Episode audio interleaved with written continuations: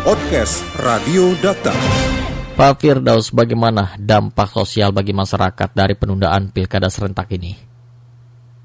Ya, eh, kita sama-sama eh, sudah membaca berita ya. Ya. Ada pro kontra tentang pelaksanaan pilkada di tahun 2020 yang akan melibatkan 270 kabupaten kota kan. Ya. Ini eh, boleh dikatakan separuh ya dari seluruh jumlah kabupaten kota di Indonesia. Begini, dalam politik itu kan persoalan pro dan kontra soalan biasa ya. Karena ada yang setuju dan tidak setuju. Itulah merupakan bagian dari satu dinamika dalam demokrasi kan begitu ya.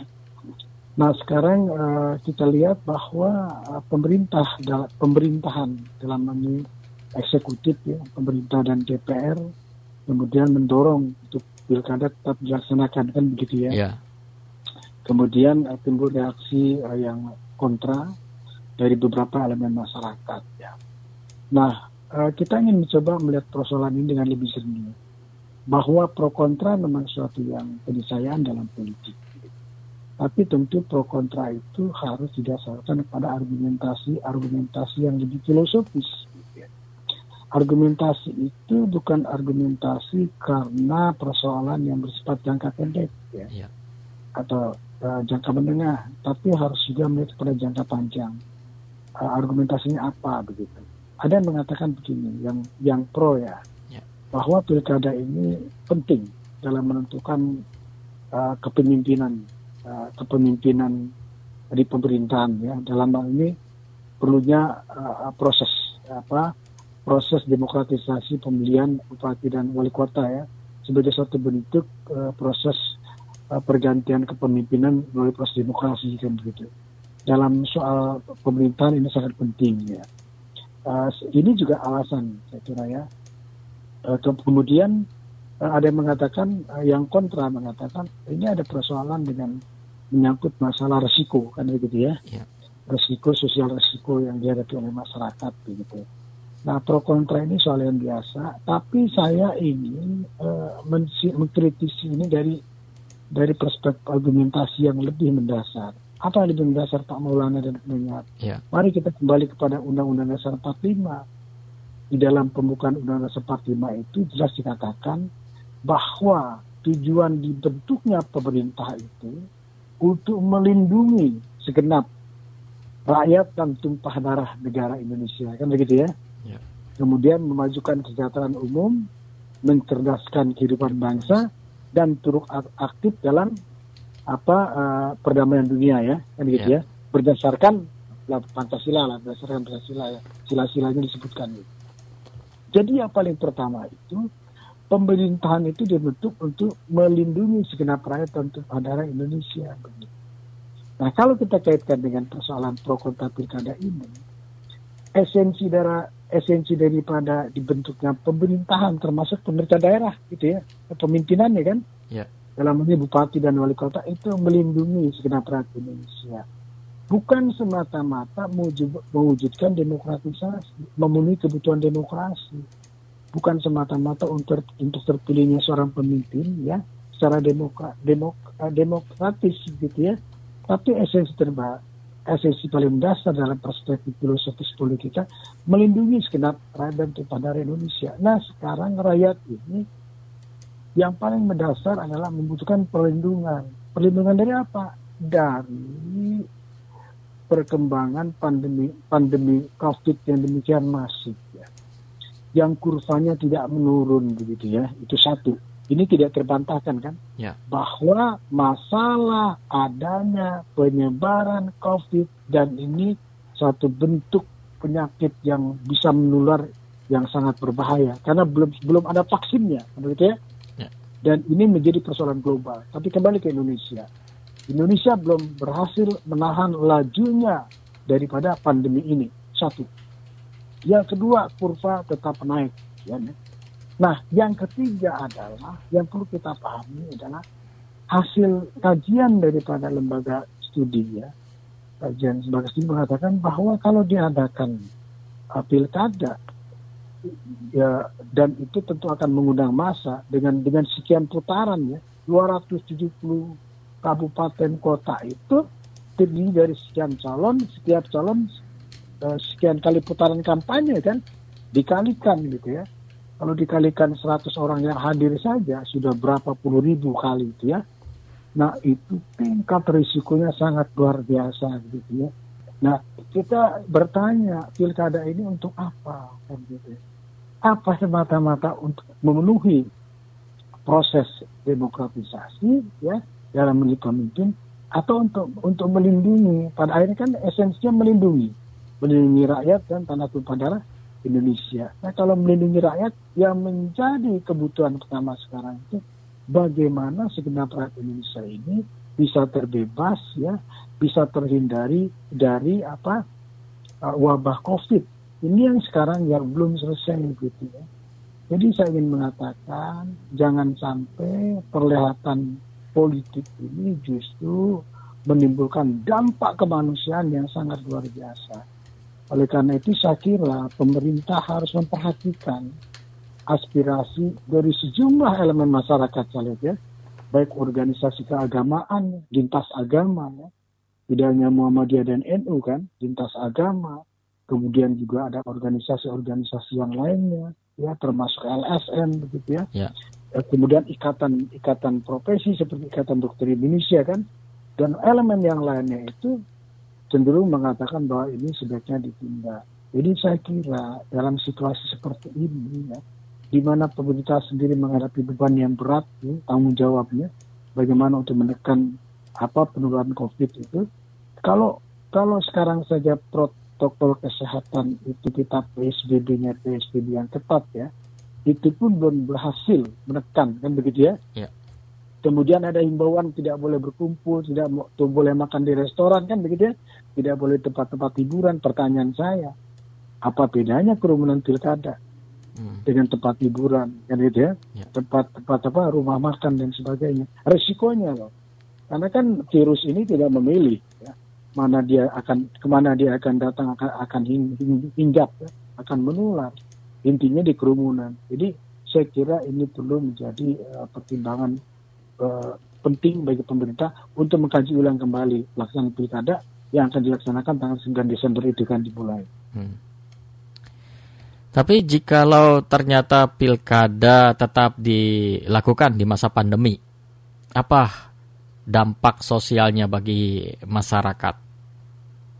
Dampak sosialnya ya, dampak politik tidak hanya dampak sosial, ya. tapi juga dampak politik ya. Dampak sosial jelas ya, tidak ada yang bisa memberikan jaminan, jaminan. bahwa bahwa pengetatan hmm. protokol kesehatan itu bisa kemudian uh, apa namanya menahan lajunya uh, uh, COVID-19 uh, di arena pilkada. Nggak ada yang bisa memberikan yeah. jaminan. Kenapa?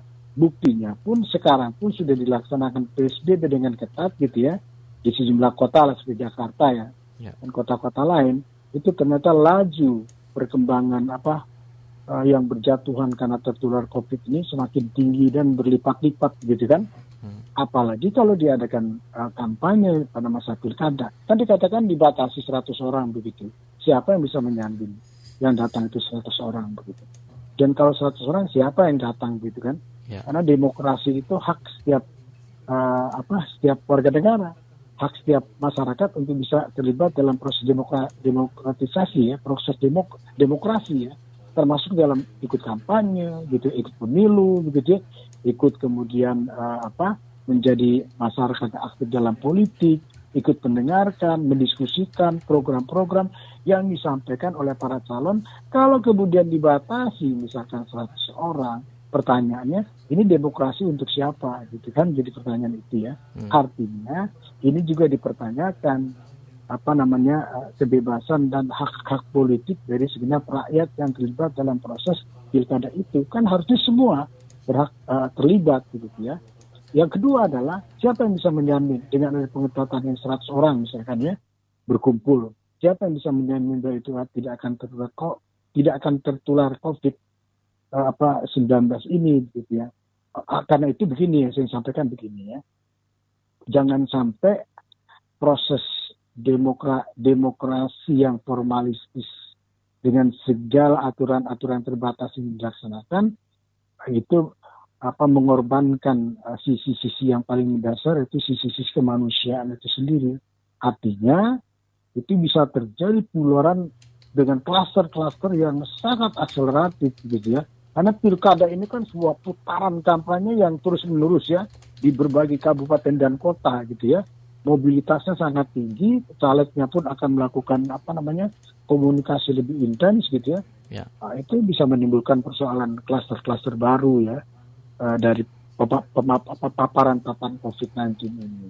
Itu sangat berbahaya sekali. Nah, resiko politiknya apa? Ini saya kira betul yang dikatakan beberapa ormas keagamaan maupun ormas-ormas yang lainnya dan ormas profesi. Ini pemerintah harus bertanggung jawab kalau terjadi apa-apa gitu menyangkut masalah jatuhnya korbannya karena uh, pilkada ini gitu. Tentu korban uh, terpapar dengan COVID yang nanti akan terjadi peningkatan secara akseleratif gitu. Lantas apa saran yang terbaik bagi pemerintah, DPR atau bahkan lembaga pemilu yang tetap ngotot akan melaksanakan pilkada serentak di menarik, 9 Desember? Betul menarik sekali Bu Maulana. Saya ya. sempat uh, perhatikan media itu ada sejum ada anggota DPR dari partai saya perlu nggak perlu sebutkan ya. Salah dari sebuah partai mengatakan bahwa kemungkinan apa namanya uh, apa uh, dikaji ulang kembali begitu dipertimbangkan lagi gitu ya dengan adanya pandemi ini dipertimbangkan kembali untuk terjadinya penundaan itu bukan suatu hal yang yang uh, mustahil begitu ya hmm. itu kan berarti ada ruang begitu ya, ya ada ruang di mana DPR harus lebih peka lagi bagaimana respon masyarakat, bagaimana suara masyarakat, bagaimana masukan-masukan dari elemen masyarakat gitu ya untuk jadikan bahan didiskusikan kembali kepada pemerintah, kepada eksekutif. Ya. Dengan begitu, uh, bagaimana kemudian pemerintah bisa mengkaji ulang lah, karena ini sudah menimbulkan uh, kontra yang sangat luar biasa, gitu ya. Dan kita tidak ingin, begitu ya, bahwa pilkada ini nanti misalkan ternyata tingkat partisipasinya sangat kecil, Mas Maulana yeah. dan pendengar, kan begitu. Karena yang hadir ya, tidak tidak maksimal, yang mungkin juga ke TPS tidak maksimal, hmm. yang partisipasi aktif tidak maksimal, sehingga kemudian legitimasi yang saya khawatirkan ya, legitimasi yang terpilih pun tidak kuat begitu. Sementara legitimasi yang terpilih sebagai calon bupati dan uh, calon wali kota bisa wakilnya itu tidak mendapat legitimasi yang kuat pada pada pada pada bersamaan itu sebagai risiko politik ya risiko kemanusiaannya juga uh, korban yang terpapar COVID ini akan uh, akan kemungkinan besar akan bertambah secara kumulatif ya, lebih tinggi lagi gitu. Ini ada risiko kemanusiaan juga luar biasa. Karena itu tidak heran kalau organisasi kemasyarakatan itu mengatakan bahwa pemerintah harus bertanggung jawab dengan kalau sampai dilaksanakan pilkada ini hmm. pada tanggal 9 Desember gitu. Ya. Jikalau sebenarnya ada kemungkinan pemerintah, DPR dan KPU juga untuk uh, merubah sikapnya. Jikalau ternyata benar pilkada akhirnya ditunda, maka sebenarnya penundaan pilkada ini apakah akan berdampak merugikan bagi paslon yang bertanding atau justru sebaliknya, Pak? Saya kira tidak. Justru di sini diperlukan satu jiwa besar ya. kenegarawanan ya. dari para calon itu dengan adanya penundaan pilkada ini, maka segenap komponen bangsa, ya, sebagaimana Presiden mengatakan bahwa harus menangani COVID ini kan harus betul-betul fokus begitu ya. ya. Jadi kita pada hari ini sampai Desember nanti gitu, itu kita fokuskan bagaimana kita untuk bisa menahan laju daripada wabah COVID ini bersama-sama. Pemerintah, eksekutif, legislatif, elemen masyarakat ya. Seluruh uh, apa elemen masyarakat bersama-sama membendung tekanan daripada kurva yang terus meningkat. Kita fokus ke sana, begitu ya. Hmm. Pemerintahan kan bisa berjalan tetap walaupun tidak ada pilkada. Apakah kalau tidak ada pilkada pemerintahan tidak berjalan di daerah bisa berjalan, gitu ya. Dan itu bisa diturunkan apa seperti perpu dan sebagainya ya sebagai payung hukumnya kan. Yeah. Kalau dilakukan penundaan, kemudian juga mekanismenya yang melaksanakan fungsi-fungsi apa pelaksanaan di pemerintahan daerah itu juga bisa di, bisa tetap berjalan ya oleh aparat birokrasi di daerah tersebut gitu ya sambil menunggu keadaan relatif lebih baik begitu ya. Tapi kalau dilaksanakan, resikonya begini. Resiko politiknya begini. Satu, ya. berarti pemerintah tidak mendengarkan aspirasi yang berkembang di masyarakat, yang mereka tidak ada kepentingan politik sehingga, tapi lebih pada pertimbangan kema kemanusiaan. Yang kedua adalah resiko politiknya bisa terjadi proses pilkada ini yang berjalan demokrasis tidak menghasilkan ya menghasilkan terpilihnya apa namanya bupati wali kota itu secara maksimal. Karena partisipasi masyarakat mungkin nanti bisa-bisa sangat rendah begitu. Karena masyarakat kan lebih melihat pada bagaimana uh, apa namanya menghindari kerumunan ya menghindari sesuatu yang bersifatnya mobilisasi ya mereka lebih konsentrasi pada kesehatan menjaga kondisi uh, apa keadaan stamina kita ya. Karena kan orang lebih menekankan semakin ke depan kurvanya semakin tinggi nanti akan timbul kesadaran orang semakin lebih tidak ingin banyak keluar ya. Walaupun ada ada problema ekonomi pasti udah pasti ya. Itu yang kedua. Nah, kemudian yang ketiga adalah itu akan saya khawatir begitu justru nanti akan semakin bertambahnya yang terpapar ini ini akan menimbulkan persoalan baru bagi pemerintah gitu. Masyarakat semakin kemudian kehilangan kepercayaan kepada pemerintah begitu kan. Karena apa? Aturan dibuat protokoler kesehatan dibuat tapi kok dalam implementasinya tidak bisa berjalan maksimal hanya semata-mata ada kepentingan-kepentingan politik ya yang sifatnya jangka pendek dan jangka menengah. Ini menimbulkan menimbulkan ambigu dan distrust di masyarakat gitu, terhadap pemerintah. Ya. Pak Firdaus, apakah efektif bantuan yang sudah diberikan pemerintah dalam penanganan sosial saat pandemi? kalau efektif itu dimaknainya bahwa uh, secara statistik bantuan itu sudah diturunkan, oke. Okay. Tapi kalau bicara apakah bantuan itu betul-betul berjalan uh, secara merata, masih jauh panggang dari api ya. Hmm. Uh, artinya masyarakat itu juga tidak secara merata menerima bantuan itu begitu ya. oh. ya. Hmm. Dan kalau ditinjau dari bentuk bantuannya kan sebenarnya pertanyaannya begini uh, kalau kita bicara COVID itu kan satu satu satu apa virus yang itu dibutuhkan oleh kita daya tahan tubuh yang kuat kan begitu ya. ya. Bicara daya tubuh yang kuat itu imun itu bukan semata-mata asupan-asupan cukup, tapi juga kalorinya mesti terpenuhi gitu ya, vitaminnya mesti bagus gitu ya, proteinnya mesti bagus gitu ya, sehingga ada uh, berbagai menu-menu yang tertentu yang bisa memperkuat daya tahan tubuh kan begitu kan?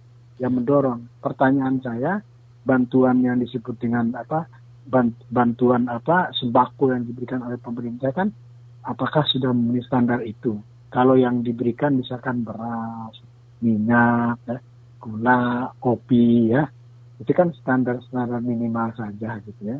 Hmm. Tapi yang diperlukan kan sekarang bagaimana daya imun tubuhnya dari warga negara kita ini yang diberikan bantuan itu cukup bagus itu diperlukan vitamin-vitamin tingkat tinggi hmm. gitu ya hmm. Asupan-asupan yang sifatnya suplemen-suplemen tambahan gitu ya. Jadi uh, bansos ini juga ini kan apa namanya ya uh, apa uh, uh, bantuannya ya standar minimal lah ya. Sebenarnya kalau untuk uh, untuk kepentingan daya tahan tubuh sebenarnya masih jauh dari harapan kita gitu ya. Secara kualitas ya. Hmm dengan kata lain disarankan ya ada semacam vitamin Pak ya, tidak hanya sembakonya saja. Di, pertama itu, hmm. yang kedua kan sekarang timbul juga perdebatan di masyarakat. Ya. Standar masker kan. Ya. Masker kan bukan sekedar masker gitu ya. Hmm. Masker juga punya harus ada standar yang betul-betul uh, memberikan jaminan perlindungan uh, apa terhadap uh, apa uh, udara yang yang rentan untuk kita bisa tertular kan begitu kan misalkan lapisannya berapa, jenisnya apa, itu juga pemerintah harus memberikan standar itu sebenarnya. Ya. Karena itu jadi perdebatan sekarang tentang masker itu kan. Saya kira itu. Yang penting lagi mas, ya. ini kaitan dengan pilkada kan. Ya. Kan pemerintah dan kita sudah tahu ada OTG kan, orang tanpa gejala. gejala. gejala. Gitu. Hmm. Nah, apakah mereka yang akan ada di kampanye itu nanti diperiksa dulu, hmm. dilakukan apa, apa namanya uh, uh, swab ya dilakukan apalagi itu selain swab itu dilakukan uh, apa namanya uh, apa selain swab kan uh, di, di, dilakukan juga apa uh, pemeriksaan ya kepada mereka di arena itu ya dan apakah bisa dijamin mereka bisa melakukan physical distancing misalkan kan ya. dalam suasana kampanye seperti itu. Nah ini semua tidak mudah di lapangan. Di lapangannya loh, Hmm. kalau aturan bisa dibuat. Yang sekarang aturan yang ada sekarang aja di lapangan tidak berjalan secara maksimal kan, Ya. harus diakui begitu. Apalagi nanti pada saat kampanye, karena kampanye ini kan satu kumpulan masyarakat yang dia itu eh, homogen ya, mereka membangun satu kekuatan untuk memberikan dukungan kepada calon tertentu ya. Jadi ada hubungan emosional ya kan ya, yang mereka di situ. Nah di situ biasanya kan tingkat apa, tingkat eh, apa namanya perilakunya lebih demonstratif gitu ya. Mereka lebih merasa ini bagian satu kesatuan ya, sehingga eh, kecenderungan mereka kemudian berekspresi lebih bebas itu itu mungkin akan lebih terlihat dan tidak mudah gitu ya untuk dikendalikan oleh oleh apa namanya oh, katakanlah oleh petugas di lapangan gitu ya oleh aparat begitu karena itu masa kan gitu ya Baik, Pak kalau Firdaus. dikatakan 100 ya nggak ada yang bisa menjamin Iya. yang hadir pasti 100 bisa bermalam Iya. jadi poinnya adalah pemerintah perlulah mendengarkan aspirasi dari elemen masyarakat yang meminta pertimbangan agar pilkada itu ditunda. Ditunda. Saya kira ini penting. Ya. Terima kasih Pak Firdaus sudah berbincang bersama Sama-sama. Dakta. Mudah-mudahan bermanfaat wacana yang kita diskusikan ini. Selamat melanjutkan aktivitas kembali. Assalamualaikum. Podcast Radio Data. Anda cukup masuk ke mesin pencari Google atau lainnya dan tinggal mengetik podcast Radio Data. Podcast Radio Data, aktual dan informatif.